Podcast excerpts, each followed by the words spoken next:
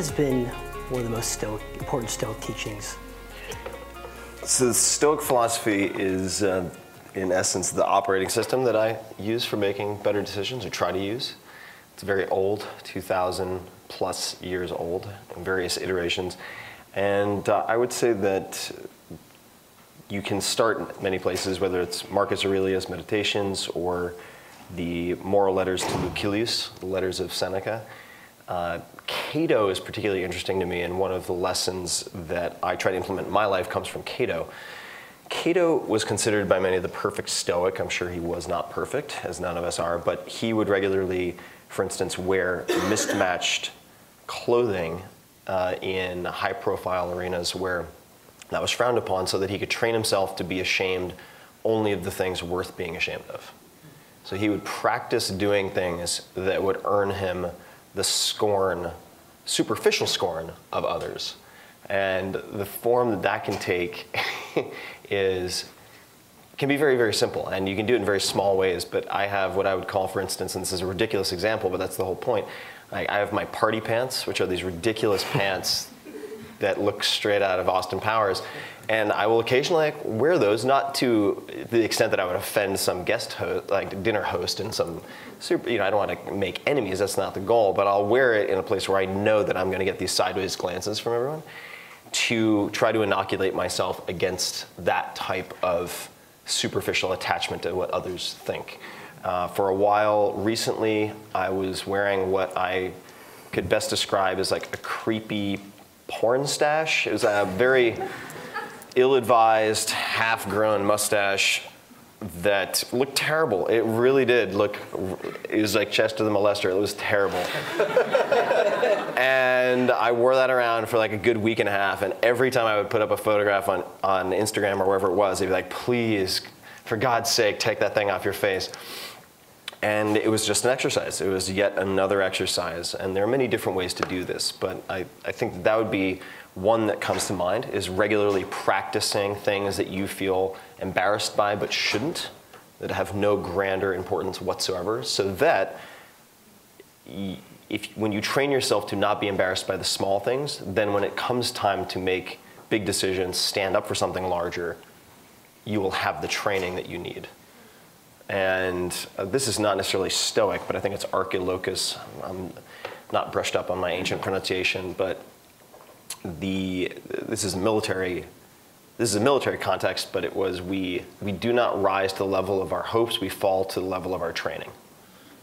So, I, what I like about Stoicism is that it offers practical ways of practicing this. The second would be practicing your worst case scenario. This is very similar. So, it's kind of a, a larger meta example Seneca, I think it's on fasting and festivals, or on festivals and fasting. I think it's letter 13, actually, in the Moral Letters to Lucilius, which I reread all the time, clearly you can tell.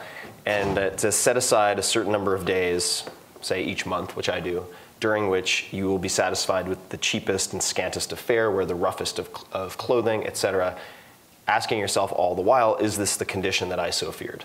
So practicing poverty, which would then empower you to make decisions because you know the worst case scenario isn't that bad. And for that reason, among other reasons we can get into, I do one three day fast every month. I do one seven to 10 day fast every one to two quarters. And there are other things that I do on top of that, but those are a few that come to mind. Excellent. Um, in your podcast, you've talked about the monkey brain. Can you explain what that is? Yeah, the monkey brain or monkey mind is, I think, inside all of us in some capacity. It's this incessant internal dialogue, uh, or maybe not even a dialogue, maybe it's just some stern or irritating roommate that you have in your head. And we can all think back to, say, uh, elementary school. I remember there was this kid in my class, he's always misbehaving, and I remember at one point he got up, it was like third grade, and the teacher suddenly froze, and we turned around, and he had a fork over his head and he said, I am the master of the universe. And he stabbed an electrical outlet and just got like blown backwards. And you know, then there was this kid who would walk over and he would always, he would like build a, a building out of uh, construction blocks and then inevitably it would fall over when it got too tall and then he'd just like lay down and cry. And I think that as we get older, we learn to not do those things because you'd be put in a straitjacket. But as a result, they're internalized. So like mm-hmm. all day we're walking around with like some version or combination of all of those things. And the, the context in which I probably brought it up, the monkey mind, was as it relates to my morning journaling. So I, I, do regularly journal. Sometimes I do what would be considered morning pages. Other times I use something called the five minute journal, which we could talk about. But the, the, it, the goal is not to write per se. I'm not doing it for someone else. I'm simply capturing my monkey mind, its litany of complaints or insecurities on paper so that it's not caught on repeat for the rest of the day. I'm simply giving it a, a two dimensional prison or playpen so that I can then move on with my day right. and uh, hit mute at least for a brief period of time right. on those things. But it's, uh, I think that if you want to be less reactive, to be the author of your own life or business, career, whatever it might be, you have to be able to do deep work and think long term and rationally. And for all of those things, you need to get very good at identifying where you're being overly reactive. Right. Um, to thoughts, to external factors outside of your control, whatever it might be. That ties back to the five minute uh, journal. It does. The Five Minute Journal is uh, it's, a, it's a journal that was created by a reader of the Four Hour Work Week. Actually, for those who have read the book, it, it was their muse. So they're one of their cash flow focused businesses in the context of lifestyle design. But you take two and a half minutes or so in the morning, and then again at night. And so one is effectively a focusing and planning exercise. There's also a gratitude component, which I think is very critical for those of us who are driven type A achievers. It's very easy to constantly be focused on the future. And just to pause for a second, I heard someone say that depression is an obsession with the past and anxiety is an, an obsession with the future. Well, if you look at achievers, they tend to be very future focused. And as soon as they hit a goal, they're like, don't have time to celebrate this small win. This isn't good enough. Bigger, bigger, better, etc. And that is a pattern that can be very self destructive even if you rack up a lot of wins at the same time. So the gratitude component is extremely critical. That takes about two and a half minutes each day. And it also helps to identify your focal points or your priorities so that when inevitably that 10% that's left of the monkey mind pops up to like dance in front of you and distract you from your objectives you set out for the, day, you can return to that. And then at the end of the day, it's, it's basically a performance review. Mm-hmm. and uh, I find it incredibly helpful and uh, uh, a lot of ROI for the time invested. Excellent. So it seems like it gives you a degree of mental clarity. Um, yeah, it does. And, I, and yeah. I think that you know, what separates, if I think about my podcast, I've interviewed 100 to 150 world-class performers across every possible domain imaginable, sports, entertainment, politics, art, chess, it just goes on and on, that the difference between somebody who's good at like the, you know, uh, let's just call it the top quartile of the population in their chosen field and the top 1%, it's the degree to which they can, they can focus to determine their goals and maintain that focus. Gotcha. It's, it's one of the largest distinguishing factors. Now, with people who've achieved such success in, in their careers or in athletics or whatever, um, what can people do to maintain their humbleness? Uh, humility, I think, is um, not too tough uh, to maintain if you create the proper environments. And I'm, I'm not a huge fan of self control mm-hmm. or willpower. I think it's really overrated. It's like, oh, well, like, fat people are fat because they just lack the willpower. It's like, no, that's a stupid, lazy answer or just a shite observation. Like, if you look at behavioral modification, it's like they just have lack of incentives. They have lack, lack of social accountability. Maybe they don't have the information that they need. Uh, and you can create environments in which you can train. And I come back to this over and over and over again. But uh, there are a few things I think that are very helpful. Uh, one is memento mori, so remembering that you're going to die and putting, putting that, it's also very stoic. They're somewhat obsessed on, about death, even to a degree that I find weird. But memento mori, so constantly revisiting death and realizing it, it, it forces you to put your life in a broader context of civilization in the world And I think that in and of itself is, is very corrective. And how do you practice or develop that sense of memento mori? I have a quote on my refrigerator that's from Marcus Aurelius. And uh, Meditations, by the way, is effectively a war journal. While Marcus Aurelius, who was the most powerful man on the planet at the time, Emperor of Rome, was on military campaign. And he would write these entries to do exactly this, to remind himself that he was just a man, he was going to die, it would all be dust. And it sounds depressing until you realize the clarity and uh, lack of waste that comes from constantly repeating those types of things. Uh, then you have memento homo, probably getting the pronunciation off, but that is remembering that you are just a man or a person. So we, we don't have, we, those in this room probably are not going to commission like Julius Caesar, someone to hold a laurel wreath over your head while you're doing a procession like the Roman triumph to say you're just a man, you're just a man, you're not a god. Uh, but the way that you can very easily humble yourself is to always try to be the weakest person in the room in something. Like every day, you should be the weakest person in the room at some point, whether that is in a meeting, whether that is in a sport, whether that is in a gym, whether that is in a chess match.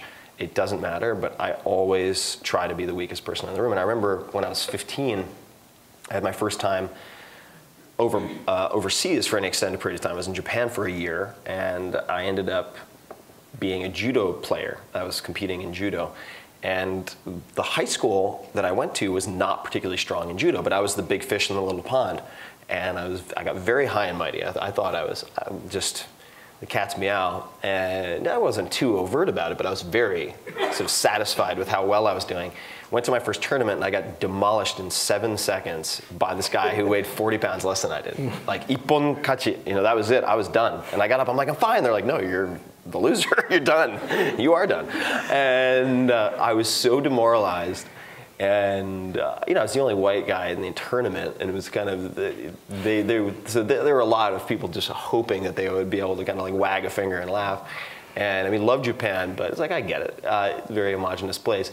So I ended up going after that to a, a cram school for judo, like a juku, and they have it for all sorts of things at night. And I went to Tokai University's uh, judo cram school. So Tokai University produces gold medalists in the Olympics. They're really, really tough. So I went in, and I was 15 at the time, and I got, I got just annihilated by 12-year-olds. I mean, talk about embarrassing. I mean, if you can try to flash back to high school, and you're like, oh, you know, I'm a, and you're getting, you're a, like a sophomore in high school getting killed by like sixth graders or seventh graders.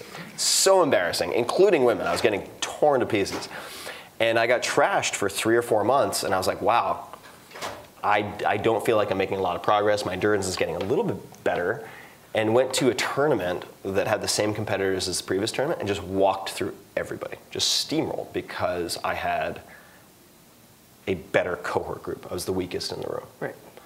Uh, as long as you're trending in the right direction, it doesn't matter if you're losing. And so that would be that would be one approach. Just like every day, schedule it, plan it, be the weakest person in the room in some capacity. You have multiple people trying to reach out to you and contact you.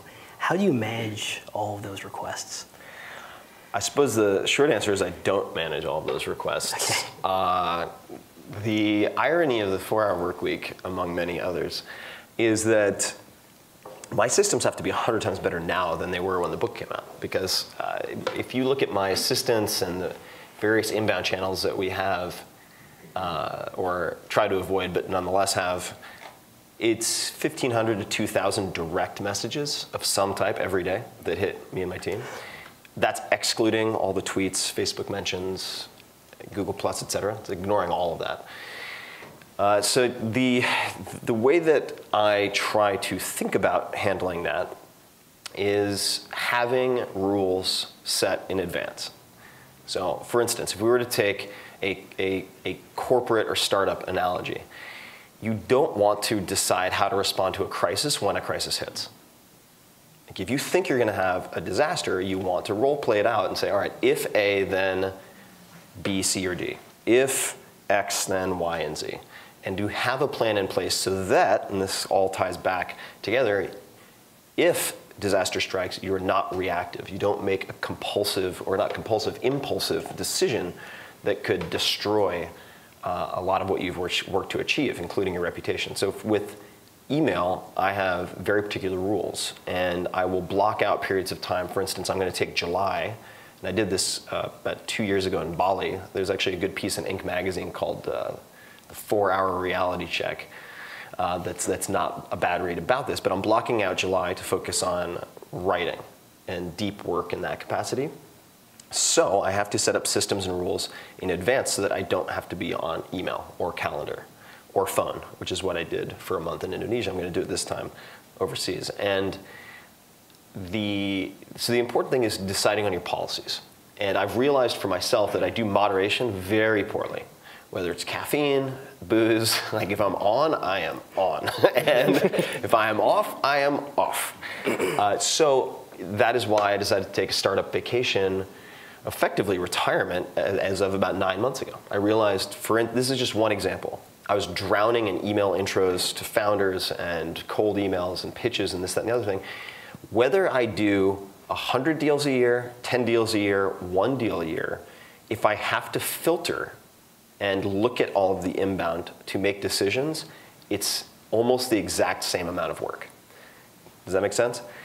So, trying to pare back in moderation is it's a it's a it's a fool's errand you just end up doing the same amount of work. So I will decide like, am I doing speaking engagements or not? Period. Am I doing, say, interviews or not? Period. Am I writing for any other sites whatsoever? Because I get hit by people who want me to write for this and this new startup, to write for such and such established media that's trying to branch into whatever. No, like the answer for that is absolutely not, because I'm focusing on my own writing. And the five minute journal, all these things help to allow you to practice that focus. Uh, and then there, are, then there are tools, right? So there's a very small subset, let's just call it 1% to 2%, that get me closer to sort of the mountain that I see in the distance, which, uh, which represents the goals I've already set for myself. And I'll have metrics, I'll have KPIs, right? Key performance indicators for these things, like podcast growth. And uh, great commencement speech by Neil Gaiman, everybody should check out, called Make Good Art. It's fantastic, but he talks a lot about this. And then the question is what are the tools or policies, tactics that help with managing that subset that I am going to tackle? I use tools like Schedule Once for scheduling, allows other people to find times uh, and to avoid the, the back and forth. If you guys want to want to see something that'll be like painfully humorous, you could check out. I think it's Let's Get Drinks in uh, I believe the New Yorker. Somebody could look that up. It's you'll be like that is my life. I remember uh, there was a tweet that I saw recently, which was adulthood. Something I'm paraphrasing. Adulthood is saying sorry for the, the late reply until one of you dies. It's like that is a sad state of affairs. So I'll use schedule once. I'll use a tool called Boomerang, which allows me to not just automate follow-up reminders if I don't hear back from someone, but to set parameters. And secondly, this is very underused as a feature to send in the future. So the way you train someone, just like, you know, training a dog or a manatee or anything else, it's the same stuff. There's a great book called Don't Shoot the Dog that you should all read about for training humans also. Uh, is you can extend the time between which you respond to certain types of people. And it just teaches them that you are not on IM. Email is not messenger for you. Uh, so sending in the future, very helpful. Processing email, I use Gmail offline a lot. So I'll process email, batch process email offline so that I don't have the psychological trauma of feeling like I'm doing whack-a-mole, where I send off two emails and I get five back and I'm just like, I can't, I'm drowning, I can't do this. And then you're like, I should go watch Game of Thrones or whatever you use to procrastinate. To avoid that, batch processing offline, uh, hugely valuable. And um, there are other things that I do. I'll give one more, which is if you send an email try to think of if then scenarios, right? So the engineers in the room uh, will probably do this naturally, i just thinking in terms of scripts or algorithms. But if you send an email, you're like, hey, can you meet up next week? And that's the end of the email, that's a bad email. So, can, can you meet up next week? I suggest this time or this time. This is my far, like my first choice. If you can't do those times, please suggest two or three times, like in this time frame that work for you let's set it for 30 minutes, right? Like being really specific. It takes an extra 30 seconds on the front end and it will save you 20 exchanges on the back end. So just always thinking like, is there an if then line that I should put in this email before you hit send? Saves a lot of time. But I try to move as much as possible off of email to things like Slack, Dropbox, etc. Whenever possible. It was, I mean, it was designed for emergency military communication, not for what we use it for currently. Right, right. Um, so most of us here in this audience have listened to your podcast, and it's been wildly successful. What do you think drives the success of the podcast? I think the podcast is successful because I I knew I had a guaranteed audience of one, and that means I was scratching my own itch. Uh, in the case of whenever I try to design something for a market, it fails. Whenever I just do something that I couldn't find for myself, then it does fine. It seems to be the trend. So I'm scratching my own itch, and what I was missing was. Uh, the long form fly on the wall conversation, but also the tactics and the really detailed nitty gritty how to stuff. And uh, all the books came about this way. I was looking for something, looking for something, looking for something, I was just like, fuck, I'll just write it myself. Like, this is too annoying because I would gather all these resources. I'd be like, okay, I will at least compile this. And in the case of the podcast, I wanted to try to spot the patterns in all these experts. And I was already doing this type of prep work for the books by ferreting these people out. And it, it, it happened, it just so happened that I would have these dinners or drinks with folks who are the best at what they do.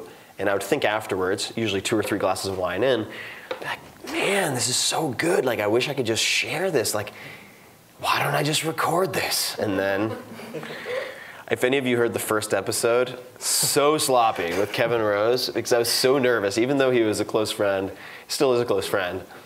And he was just like busting my balls the whole time because that's what close guy friends do to each other. And so I just was drinking way too much. And I remember what, recorded the first podcast, and I'd committed to doing six. This is important. I can mention why but I was skipping through the audio, just checking on the quality, and it's like two hours long, two and a half hours long. And about an hour in, I, I, was, I was so anxious for whatever reason. And I was like, well, Kevin, you know, I want to be respectful of your time, da da da da da. And then I was like, all right, whatever. Click forward like an hour, and the same exact phrase came up. And it was like, well, Kevin, I am want to be respectful of your time. And I was like, oh my God, this is terrible and I had this like lip smacking tick and like all this stuff. I was like, oh, the shame, the shame. And uh, I committed to six because if you only do one, you're going to quit, or most people will. So you commit to six, and the question I asked myself, and because the success, you ask what makes it successful. There are actually a bunch of questions baked into that. Right? There's what makes the product something that could be successful. There's what makes it something that spreads but there's also why it survived, which is maybe the better question. If I had tried to do something fancier, like fill in the blank, something that is produced really well, like uh, Freakonomics Radio, I don't have the experience or the resources. I would have become overwhelmed and I would have quit. So rule number one is if you want something to be successful, you can't quit after two episodes. you actually have to get to a point where your learning curve hockey sticks. And I believe it, from my format for podcasts in general, that's at least six episodes. And uh, so the, the questions that I think have allowed it to succeed for me and for me to feel successful doing it because I enjoy it is number one, how do I keep this fun? Number two, what would it look like if it were simple? Mm-hmm. Like I ask myself that question more and more all the time now. What would this look like if it were dead simple, stupid simple? Okay, Ferriss, I know you like feature creep. I know you love writing 700 page books, but like, let's hold back on that for a second. What would this look like if it were easy? And try that first. uh, so I think those are a few things, but it's very, very, very, very tactic rich. Routines, habits. What is, what is the book that you've gifted the most to other people? What does the first 60 minutes of your day look like? Specifically, exact times. How do you make your coffee? Yeah, you have coffee. How do you make your coffee? You know, what brand do you like? Why? And just trying to harness that OCD right. in a way that is um, helpful instead of making my relationships implode. Right. Something like that. Yeah. So I think I think that's been it. But scratching your own itch, it's like if you have a guaranteed market of one, i.e., yourself, like you're ahead of 99% of the entrepreneurs out there. Right. Now, you've done almost like, what, 100 plus podcasts now? Probably 150 episodes. Okay. So now you have a uh, wide enough like sample statistic to see of these successful people. Are you seeing commonalities as that is leading to their uh, success in their careers? I, I think there are a few things that come to mind right away. The first is now this could be a selection bias. Maybe I'm choosing people who are more prone to have certain things in common than others, or I'm attracted to people in a way that uh, that biases this. But at least 80% of the people I've interviewed across all domains have a daily meditation practice of some type. Uh, certainly, if you want to cut down on monkey mind, the first step is just to become aware of it and kind of observe it like a really shitty comedy in your head. Just like, what is my brain doing? This doesn't make any sense. Uh, and 20 minutes in the morning is a great way to do that. And I'm, I'm not particularly. Um, I'm not particularly in favor of one versus another. I found TM, Transcendental Meditation, to be very helpful because it's presented in a very secular way, and I find the white noise of a mantra, the word mantra bugs me so much, but a word that you repeat over and over again, to be very helpful. Uh, but Vipassana, there's a, there's a good book called Waking Up by Sam Harris. Sam Harris, who's a PhD in neuroscience, has been on the podcast and talked about this. Tara Brach, also fantastic. 80 plus percent have some type of meditation practice, even if they don't call it meditation. So I've, I've for instance, interviewed uh, Amelia Boone, incredible endurance athlete, the most successful female uh, endurance uh, athlete in obstacle course racing in the world. But also in like 2012, at the world's toughest mudder, I think it was about 1,200 competitors, probably 90% male. She came in second place out of everybody. That's a 24-hour race. I mean, she's super tough.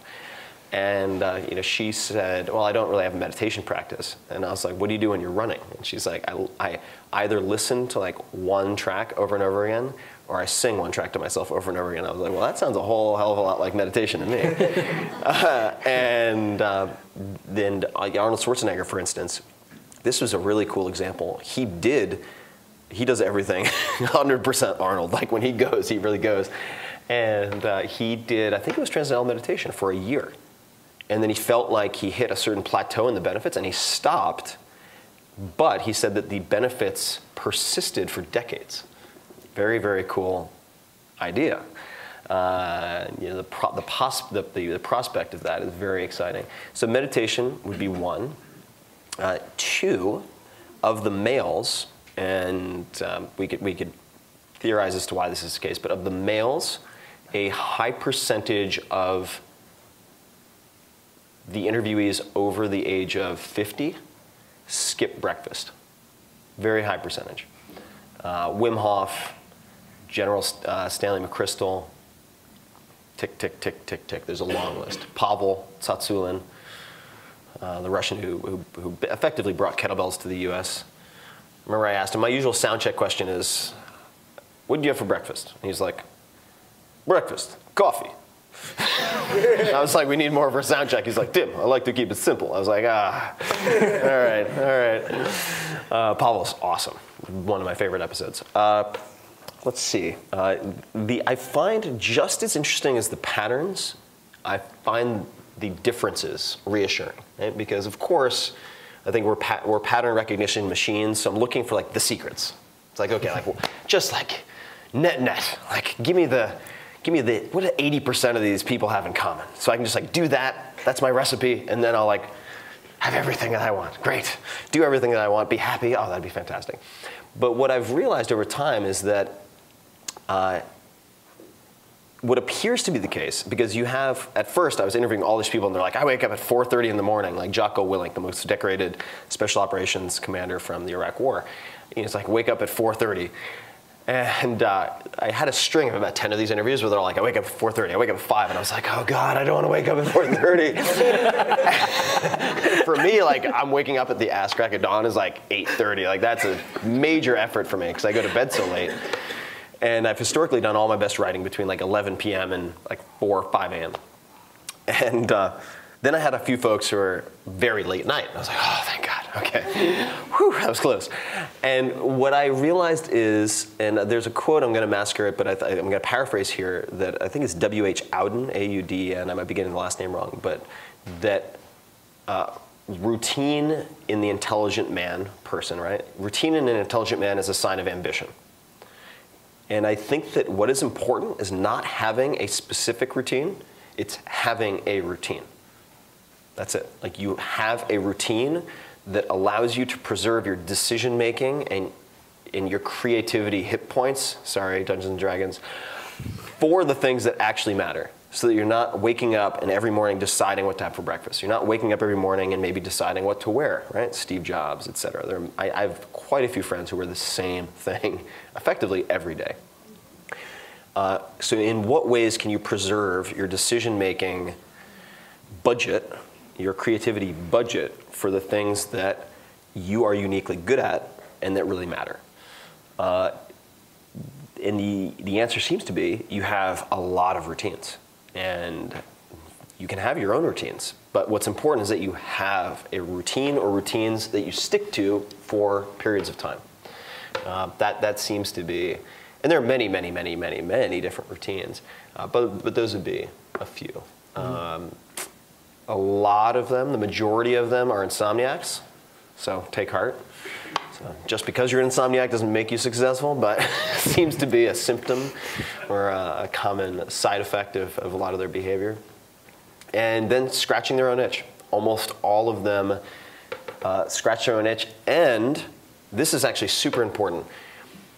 I think there's a lot of rah rah like motivational speaker business advice out there that is utter horseshit. And and I think one of the the biggest delusions, illusions, or just hoaxes is like optimism, think big, the passion's gonna drive you, bah, like that's how the people who are really successful are successful.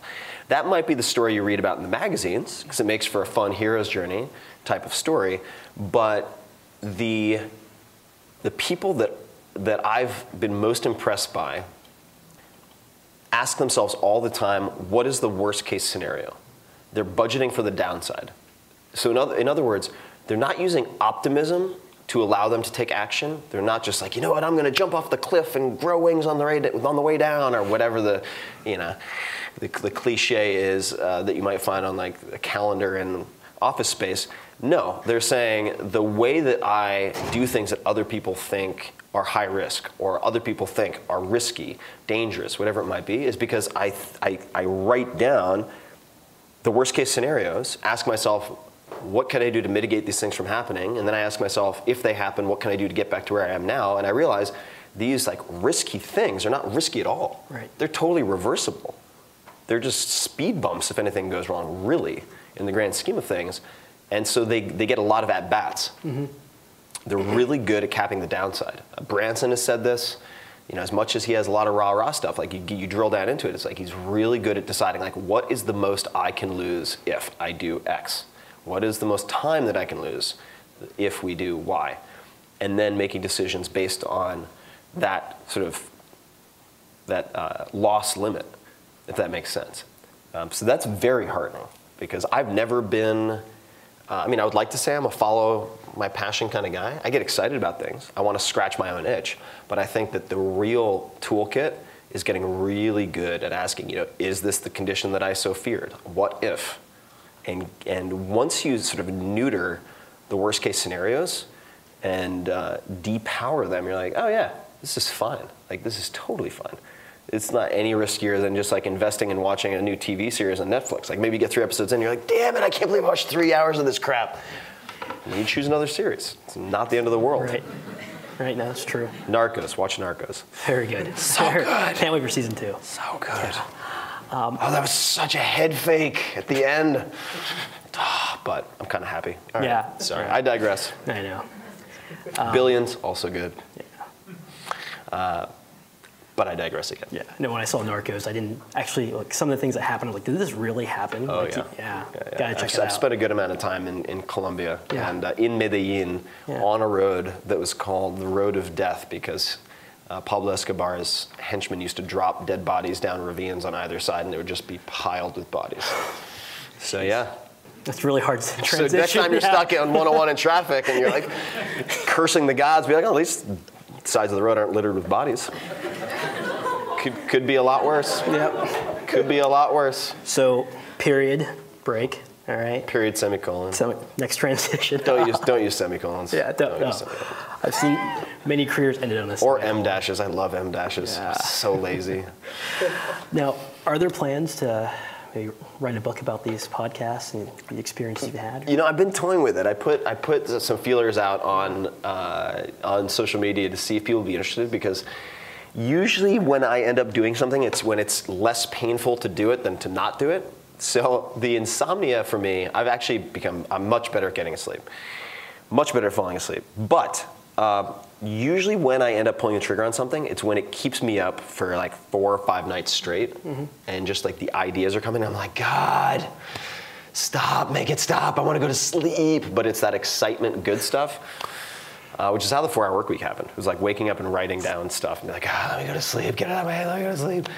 And um, so for the last you know, week or two, the, the idea of sort of distilling the patterns and learnings and the stuff that was like not in the podcasts also like the experiments that i've done afterwards or in between or other interactions i've had with these guests there are a lot of just really actionable awesome habits and tools that i've actually tested. So well let me take a poll. So how many people here have listened to the podcast?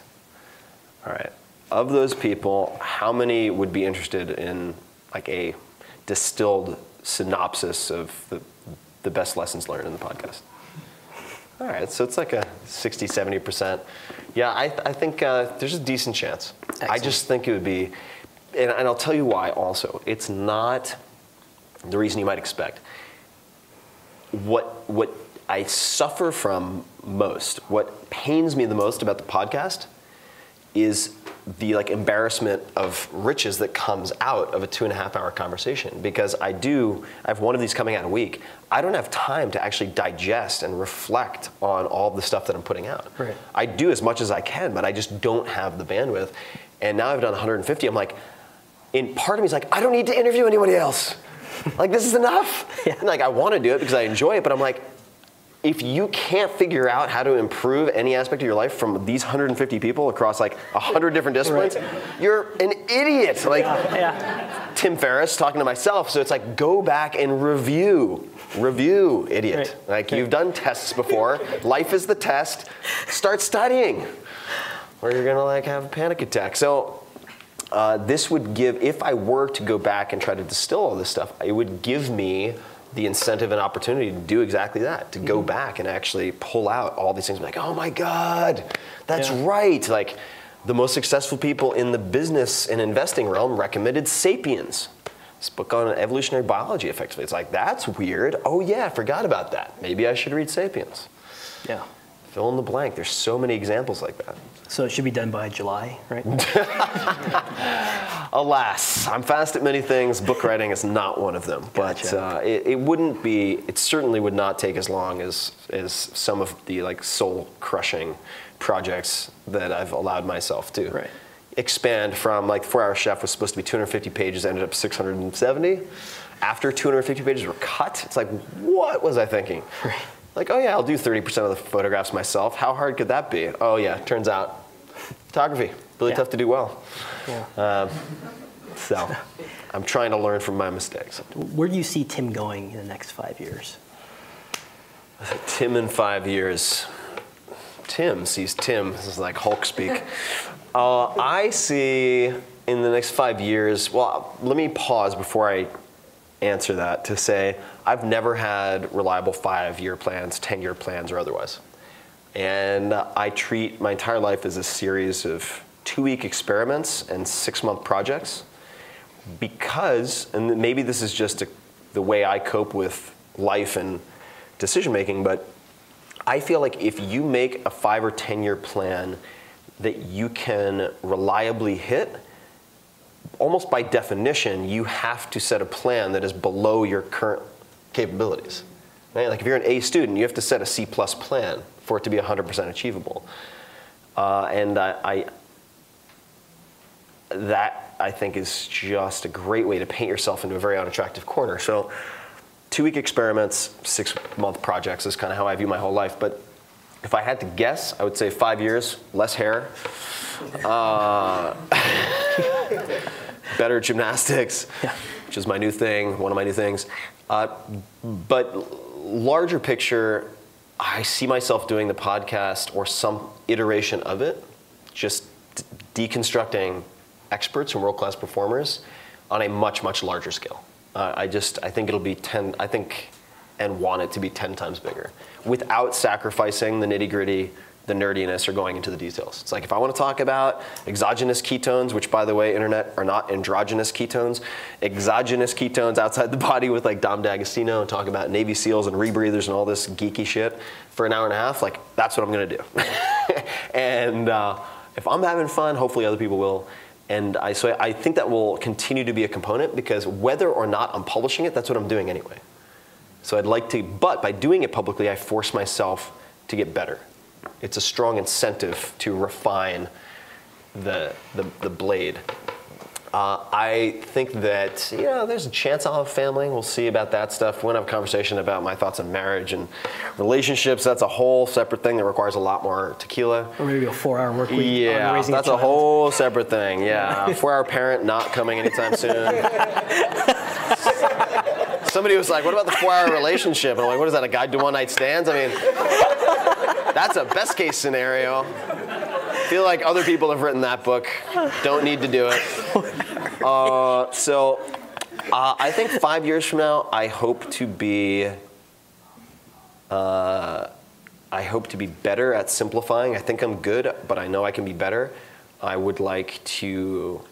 I, this is the first time in a long time that I've ever said this. Like, I want to still be doing what I'm doing with the podcast. I'm just really loving it. And like with books, if anybody, well, I know there are people in the audience who've written books, and I'm not going to have anybody confess their sins now, but it's like you get through a book, and I remember I was 90% done with the four hour body, and I was talking to this author. I'm like, ah. God, I'm so bored of this. Oh God, I can't stand rereading these chapters. I'm 90% done. I'm almost there. He goes, Oh, congratulations. You only have 50% left. And I was like, Oh God, you're so right. Ah," you know.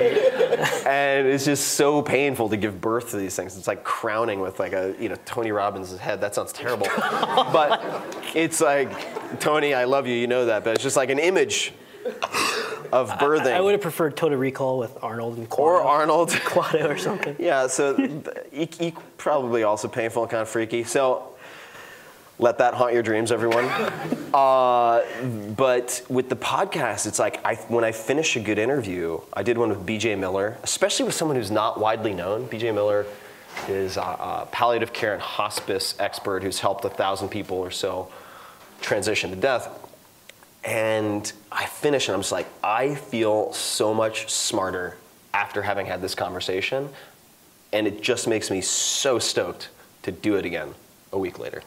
So I want to be uh, continuing in, along those lines. But I fully expect that uh, doors will close that I think are currently open, doors will open that I don't even know exist at the moment. And that's part of the two week experiment, six month project plan. So I'm okay with that. Gotcha. And that's part of what makes it exciting, quite frankly. Um, if, if I had a predictable plan, I think I would run out of steam. I wouldn't have the gasoline or the electricity, those of you who drive Teslas, to make it work. Right. And I hope to be taking, I don't think I take myself too seriously, but I hope to, even to a greater extent, be embracing and creating absurdity in the world and uh, laughing at myself. Because I think it's very hard to get anything serious. I think it's really hard to get anything truly big and serious done if you take yourself too seriously. So, another reason why I do drunk Q&As sometimes on the internet. I'm not drunk right now. I can verify, yeah. um, for the final question, uh, let's say you had a personal board of directors and you could put three people on there, living and dead. Who would those people be? Personal board of directors, three people. I would say first few that come to mind would be Benjamin Franklin, the merry prankster himself. Just uh, such a colorful character and multifaceted, really incredible amateur who was able to best a lot of the professionals because of that beginner mind and lack of fear. And I think that prankster like nature was very helpful. Uh, the Walter Isaacson biography of Franklin is so good. It's so, so good. Uh, I, I, it slows down for me in the sort of last third, but the beginnings are so incredible. They're really fantastic. Highly recommended. Second, Richard Feynman, probably. The uh, physicist, I guess from Caltech, largely associated with Caltech. Uh, another prankster, just like another polymath slash prankster who used to, in addition to being you know world class physicist at Los Alamos and whatnot, he would he became a, a safe breaker just to like annoy his superiors. I wouldn't suggest this in today's climate, but like he used to break into these safes at Los Alamos, take out like the top secret documents, and then put them on his boss's desk, and then close the safe and just leave them there. to like, you know, not for extended periods of time, but just to like cause his boss to have a complete panic attack. Uh, learned to play the bongos. Uh, had some debate with uh, an artist friend, and they got really fired up. And he was like, "Well, I'm going to teach you about science." And he's like, "All right, well, I'm going to teach you how to paint." So he got really into painting, and he would uh, go into strip clubs to paint strippers. Like, I love this guy. Like, it's hilarious. So uh, I think Feynman, although I, I, might not be able to get a word in edgewise with him and Franklin at the same table. Mm-hmm. Uh, and then probably need some like serious, serious person with some scars. So I, I mean, not that they aren't serious, but uh, maybe like a Marcus Aurelius type who's like somebody who's had like the weight of the world literally on their shoulders right. and has had to make life and death decisions. Like, yeah, I think uh, maybe a Marcus Aurelius. Not sure if I could get him to laugh much. Maybe a Musashi, although he'd probably kill all of us. Musashi Miyamoto or Miyamoto Musashi. Anyway, uh, yeah, I'd say Marcus Aurelius. I'll go with him. Sounds good. Uh, so thank you so much for coming out. I listen to your podcast every week. Thank you. And uh, to actually see a face that moves with them is a neat experience. His head is so much bigger than I thought. Do you look like a bridge troll? I apologize for that. Oh. Sorry, I look like a bridge troll? No, I look like a bridge troll.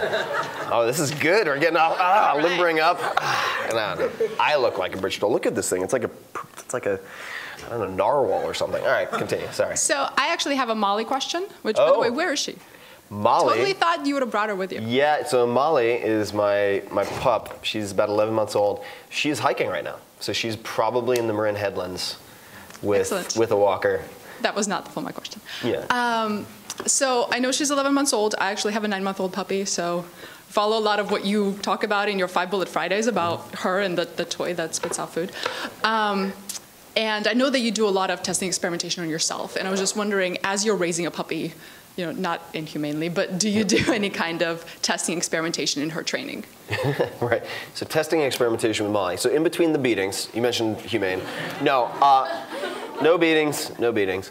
Uh, I'm testing all the time, and uh, you know, it's not like I'm putting her in a Skinner box or anything, um, but I think that it is a great. As, as with I think many things in life, like how we do anything is how we do everything sometimes. And I found that getting better at training Molly, being attuned to her needs, but also being consistent with my training and sequencing the training in the right way. So just in, in the four hour chef, when I talk about meta learning and DIS, like deconstruction, selection, sequencing, I approach dog training the same way, which is really just animal training, including humans. So don't shoot the dog, great framework to start with. And uh, I think crate training, huge, even if you have an older dog. Uh, I think that clicker training for just precision, super helpful. Karen Pryor is pretty good for that also. And uh, training for attention as a prerequisite to all other skill training. And you can do that very easily by, for instance, getting a treat in one hand and a clicker in the other and you hold the treat in front of your dog's face after they sit, and then you, you, have, you hold the treat out to the side, their eyes will travel with it. Wait until their eyes come back to your eyes, and then you click the clicker and you give them the treat. And by doing that in various ways, you instill in them the habit of constantly checking in with you using eye contact. And it makes everything else come, sit, stay, down infinitely easier. So thinking about how to sequence those skills is very, is very fun. Uh, training for safety first, tricks second. It's also something I look very carefully at. So I will do timed stays. So like down stay, and I'll do like she has to do it for five minutes, and then I'll give her like you know the beluga caviar of dog treats. But uh, to do that, you also need a no reward marker. There are different ways to do this. So the reward marker would be click treat. No reward marker, like you can use uh oh, you can use different types of verbal cues to say you screwed up. In other words, uh, and all always getting your dog, sorry, this is something I'm really into. So, using sit for please is another thing that I think is very helpful for safety and is a prerequisite skill. Anytime she wants anything, sit. And that's like, duh, okay, tell me something I don't know, but I'll give you a variation that you might not think of. Anytime I open a door, she sits first, I go out next, then she looks at me, and I go, okay, and she comes to the door. This means your dog never jumps out of the car when you open a hatchback and gets hit by another car. Will never happen. Uh, if, well, I shouldn't say never, never say never, but you've just decreased the likelihood infinitely. So those, those are a few things that I've played around with, but I think the sequencing of skills is something that most dog training books do extremely poorly. There's one book that I'm hoping to acquire and just give away for free, quite frankly. It's really thin. It's called Command Performance and it's a short compilation of like two pages per behavior. Uh, put together by the Whole Dog Journal. I'm sure it's based somewhere in Northern California with a name like that. Maybe, maybe Portland. Uh, and I, I, would just I would start with that. I think it'll go a really long way. There are also some YouTube channels that I think are helpful. Kiko Pup, K-I-K-O Pup, is one that I found very helpful. But you run into the same issue that you run into with any type of coach, like jujitsu is very problematic for this. Everything is where you, the instructor walks in and they just kind of decide on the technique du jour, and then they teach you that. But there's no sequence. There's right. no progression. And with dogs or humans, if you want the best result, you need progression. So those would be, yeah, long answer, but. Um, Thanks. I have an online question. Um, there's a lot of talk and focus on human longevity. What would you actually recommend people begin doing as they approach their 40s and beyond for a minimum effective dose? Man, if you're in your 40s, it's just too late. Buy a, pick out your casket at Costco. No, I, um, I just, I'm almost there myself. Uh, the, uh, the preface has to be I am not a doctor, I don't play one on the internet, this is not medical advice, blah, blah, blah. Talk to qualified professionals. But if I were to or maybe I am already, if I were to pursue increasing lifespan, it would not be it would not be at the expense of performance. Number one, I just enjoy performance too much, so it can't make me like a sexless, listless, depressed person, which a lot of things that extend lifespan do. really, really extended caloric restriction, like yeah, have fun with that. You'll wish you were going to die sooner. Uh, so I'm not going to do that. But uh, I do fasts to purge precancerous cells. Like by the time you're 40, almost everybody will have what you could consider precancerous or cancerous cells.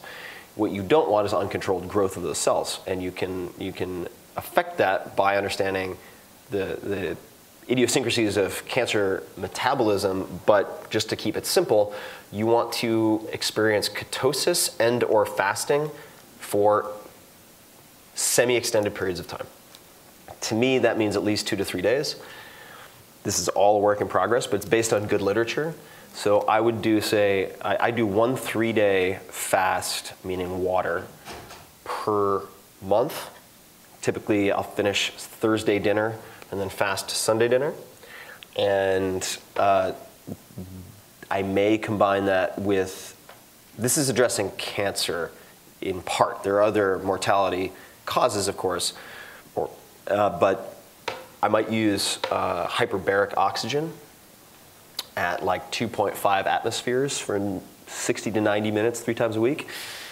That's straight from Dominic D'Agostino, who I had on the podcast, who's looked at the use of hyperbaric oxygen, not only ketogenic diet and fasting, but also exogenous ketones, like mixing up a powder and drinking it like Gatorade, and how that can extend lifespan in rats in different species. Uh, other things I would consider would, of the, if we're looking at pills, because everybody asks me about this, I would say the medication that has the most support that I find compelling would be metformin right now, glucophage. So you could look up metformin. There are side effects, but I do know a lot of MDs who are using it prophylactically to extend, uh, to decrease the likelihood of dying from a few different things. Okay, Those would be first to mind. excellent. Don't drive a car. Maybe number three. Yeah. Um, quick question: How did you manage to conquer your insomnia, and what's the delta from four hour body to now? Mental interventions, physical ones, and especially when it comes to mental ones, how did you figure out, or how could one figure out what is keeping them awake at night, or what makes their sleep quality poor? Good question. So, insomnia, what has helped me the most? Uh, there are a few things. Uh, I would say they're the obvious ones, but sometimes the obvious are important. Uh, let me address the variable question first. So, there are there are controlled studies where you're looking for a certain p-value and you're looking for a certain power, and you care a lot about isolating variables. If you care about results first and foremost, you can still identify what the primary movers are, but I'll do it after the fact. What I mean by that is right now I have extreme elbow tendonitis. Actually, I've fixed most of it, but that's, that's a whole separate conversation. And I did it by throwing maybe six variables at it at a time. And I do six at a time, and then if it helped, I could then, because I cared first and foremost about training, I could remove variables and see what the impact, reversal of effects, et cetera, was. So ge- generally, I'm throwing quite a bit at the problem and then removing variables once I have a winning combination. For me, with insomnia, it was replacing coffee with tea. You can go with pretty high powered tea, or you can start with decaf tea and actually take a like a Vivarin caffeine pill, cut it into quarters. So now you have, let's just say hypothetically, 25 milligrams a quarter, and you can start decreasing your caffeine intake as a known quantity as opposed to a cup of coffee because it's very highly, highly variant. So you could have like decaf plus 100 milligrams first day, right? And then you do that for three days. Next, you go to 75 milligrams, 50, 25. So that's one of the more effective ways to decaf yourself.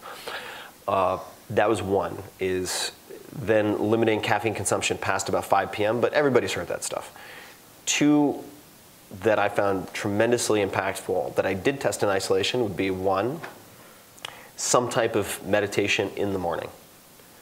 So 20 minutes, let's say. You could start with 10, use an app like Headspace, which has, has been very popular with a lot of my fans. Uh, meditation in the morning uh, depends a lot on your cause of insomnia. For me, it was the monkey mind. It was just the machinery. I couldn't get the, the cogs and the wheels to stop moving. I was, all, I was still in problem solving mode. Meditation in the morning, reading fiction before bed, right? To take you into a storytelling or story consuming as opposed to problem solving mode. Using Flux or something like Flux to change the light emitted from your laptop or screen. And last, uh, I will, how should I do this? Uh, a friend of mine found uh, microdosing with psychedelics to be very helpful in a subhallucinogenic level with perhaps psilocybin or something along those lines. Uh, did, a, did a podcast with, J- with James Fadiman, talked a lot about this. God forbid you think I'm suggesting that. I would never. Highly irresponsible. But, you know, I don't make the news, I just report the news. I'm going to do another online question. Um, you were known to be an aggressive marketer for the four hour work week.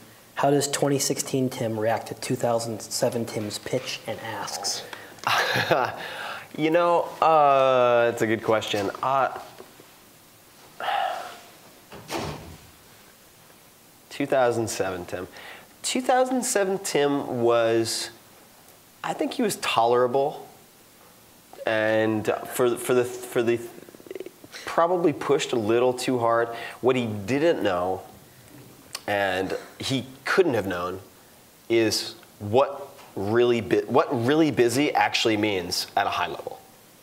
So I would, for instance, like shoot off an email to someone to try to get them to look at a 10 minute uh, excerpt of the book that I took ages to put together, and it's like this will only take 10 minutes, and then they would reply with like, I don't have the time, and I'm like, how can you know? I didn't say this, but in my head, I'm just like, how can you not have 10 minutes? That's ridiculous, you know, and get very offended. And now I get it. Like now I get it. I get 1,500 email a day. I get uh, uh, probably 100 unsolicited books sent to me a week. A week. I took a photograph of it at one point. I took a stack, and I'm just like, if I don't get back to you, here's one reason of probably 100 why. And uh, so now I have much more empathy and compassion for that kind of thing. So it's like if somebody doesn't get back to me for months, uh, never attribute, this is another quote I find very useful, never attribute to malice what you can attribute to incompetence, but I would add to that, never attribute to malice what you can attribute to incompetence or busyness. You know, don't take, mm-hmm. try not to take it personally. Assume it's not personal. Give, you know, give yourself the benefit of the doubt because you're going to be the one who takes like the imaginary shrapnel and carries it around with you like acid in a vessel for, for weeks on end if you hold grudges. So uh, I think you did a pretty good job, but uh, could definitely be a little overbearing at points. But I don't know if that's something I would change. I don't know. I mean, I'm too maybe superstitious to think that that would be. You know, I'm pretty happy with how things worked out, so I'm not sure I would have changed anything. Yeah. But uh, I would have told him to be a little nicer to his joints. Very aggressive with joints, and have suffered a lot of pain and surgery as a result of mm. that. That's about it. Yeah. Yeah. Hi, Tim. I have a question around the um, experiments and projects that you lead and do your, on your own. I'm wondering about vision. So you may not have a five-year plan, but what is the vision towards what you orient towards on your day to day basis um, in terms of like moment by moment? Who are you becoming? And I'm wondering what would that look like for you? What's that vision?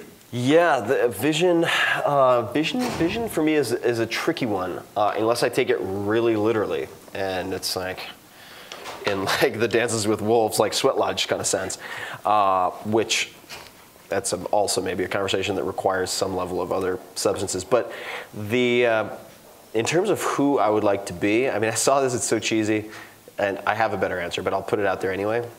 Because I do think about it with Molly. It's like I saw this billboard at one point. It said, "Be the person your dog thinks you are." And I was just like, that's actually really good advice. like, that's actually really, really profound advice if you kind of think about it. Uh, but the vision, I think, would be.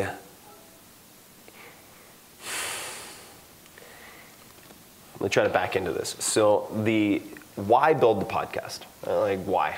I mean, why put out more books? Why do these various things? Why focus again on editorial? Like I'm backing out of the startups, focusing more on the creation and the interviewing and the research. And uh, I feel like that is my Archimedes lever for larger change. And to give a precise example, I've spent a lot of time around lawmakers and politicians. I can't play that game. I have too many skeletons outside of my closet, too many in my closet use way too many drugs, uh, and I'm not I'm not good at lying, which is sort of a prerequisite for that form of theater, uh, at least part of the time. But what I've realized is if I have a very well educated, very well heeled, in some cases, influential audience, I can help steer that ship from afar, kind of like a, a, football coach calling commands without actually having to have my hands on the wheel.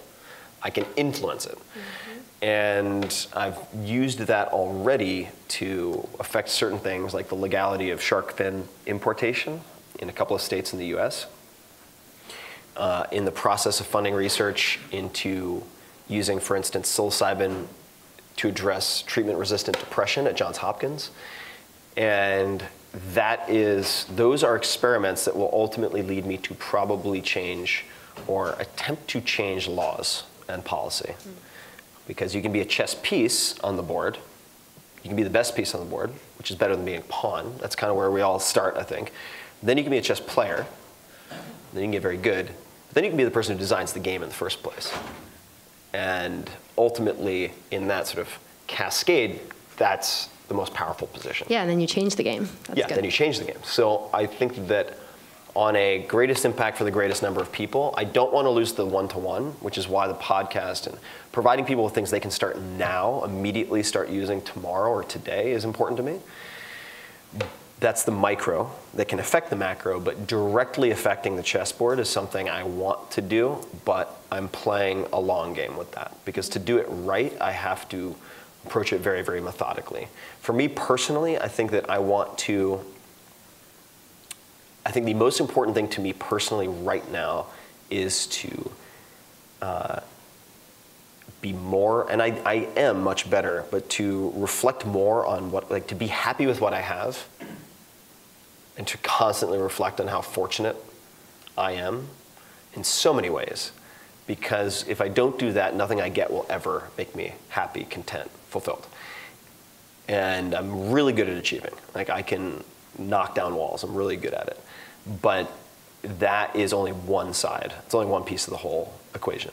And on top of that, I would say, and this is a twofer, is being a, practicing and immersing myself, recognizing that I'm a social animal. Humans are social animals. So spending a lot of time in groups.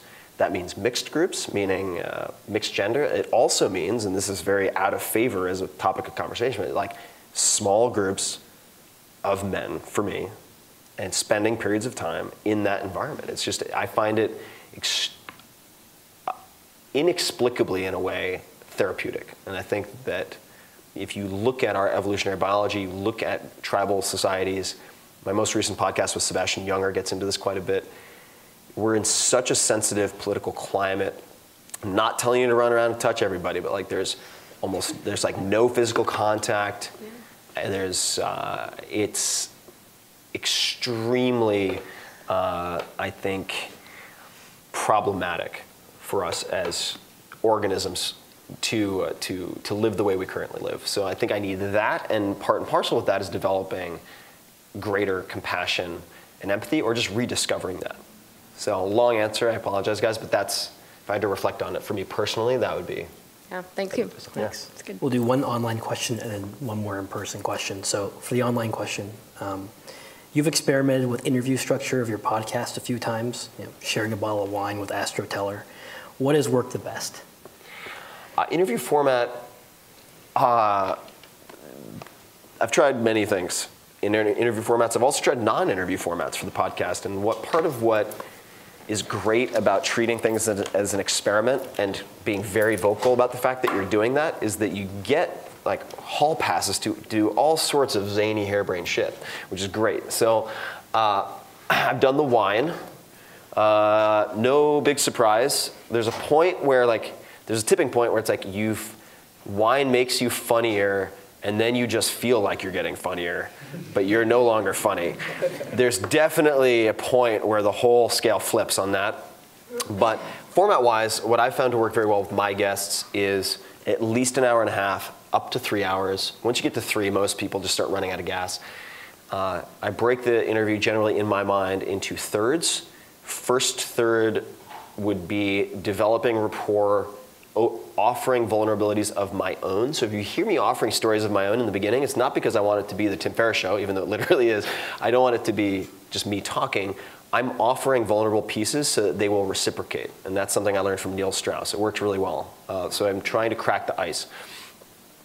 First third is basically getting through some of their bio, or not getting through, it's interesting stuff, covering some of their bio, current projects, and breaking the ice and also getting through some of their sound bites. Uh, second, third would be audience questions, oftentimes, or questions informed by the audience. And then the, the tail end of that second third is whatever they want to pitch or talk about or promote, if they have something. Then uh, rapid fire questions and sort of my usual set. And then the close. And I find that structure works very well for me in my experience, it takes at least an hour, sometimes more, unless you know the person already, to get through their usual shtick. And if you do a lot of media, as I do, I'm as guilty of this as anyone else. We talked about preserving your like decision-making creative, creativity hit points. One of the ways you do that is you figure out which stories and answers work really well, and you just use those over and over again. But I want to get original material, so you have to burn through that, and it takes about an hour, hour and a half. Uh, and uh, that's the general format. Uh, there's a lot of prep that goes into that, of course. Uh, other formats that work very well that I hadn't seen any other podcasts try, but again, asking the question, what would this look like if it were easy? I was like, man, it's really hard to schedule with these people. These are really, really busy people. It's super hard to schedule. What if I just had the questions submitted and voted on Reddit or Facebook or somewhere, and then took the top 10, emailed them, bought them a mic, ATR 2100 is my favorite kind of all-purpose mic, USB, uh, on Amazon Prime, shipped it to them. It's just like, you know what? Record whenever you want. we don't have to schedule a time. Just repeat the question, the person who asked it, and then give the answer. And uh, some of those have turned out spectacularly well. Uh, Maria Popova of Brain Pickings uh, killed it, so good. Sam Harris killed it, just so, so good. Some of them are better than others, of course.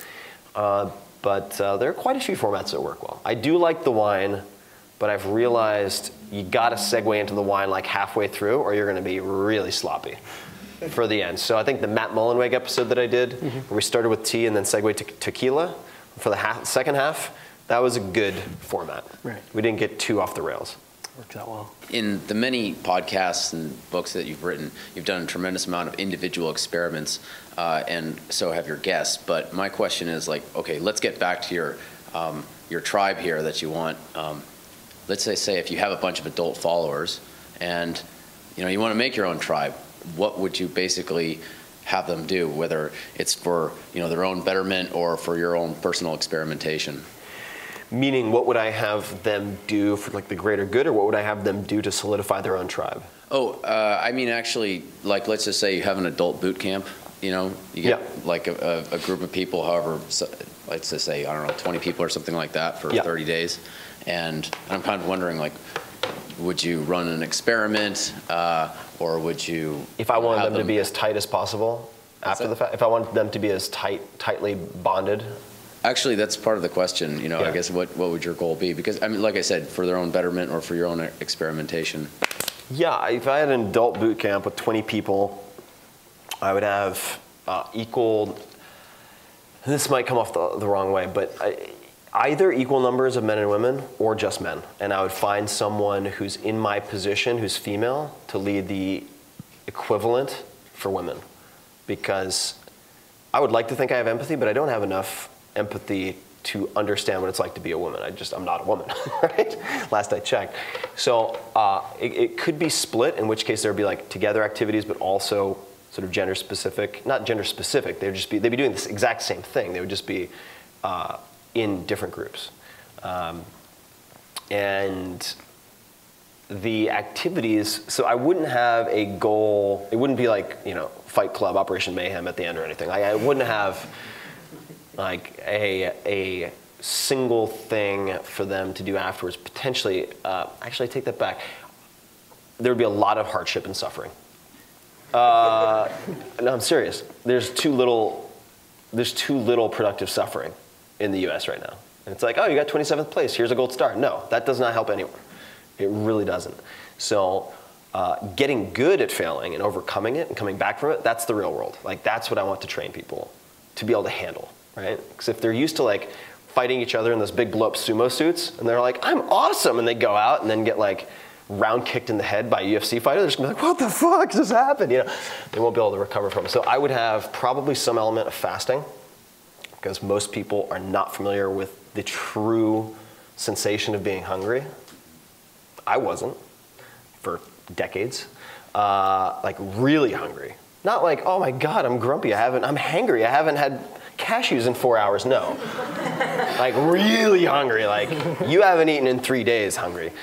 Uh, and uh, there'd be an element of fasting. There'd be an element of physical discomfort or pain. I would probably have people doing outdoor activities like building debris huts or something like that. Um, no screens whatsoever. Uh, no alarm clocks. So for the first few days, people would come in decaf. They would be titrating off of caffeine, and they would wake up whenever they woke up. Like for the first time, maybe getting the actual rest that they need in 10 years. And uh, I would spend a lot of the time and this is straight from Sebastian Junger, I think he was talking about what he would do in ninth or 10th grade. I would have people working on projects, like small projects that were very difficult. And uh, we would rotate in terms of who was leading a given group. So let's just say they'd be small groups, maybe four, like five groups of four. Everybody would have an opportunity to sort of lead a project. And uh, it would not be totally democratic at all. I could be like, okay, like you got like, like people who are like one, two, three, four, one, two, three, four, one, two, three, four. Okay, ones, raise your hand. Okay, you're the dictators. That's it. Everybody has to do exactly what you said. This is not like a, a flat organization. No, like you are like the platoon leader. That's it. Or maybe not the best analogy. You're the dictator.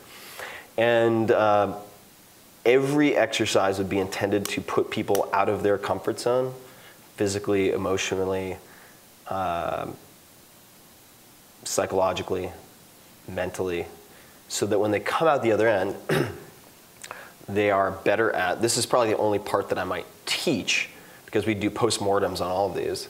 Would be the ability to learn quickly and the ability to teach other people.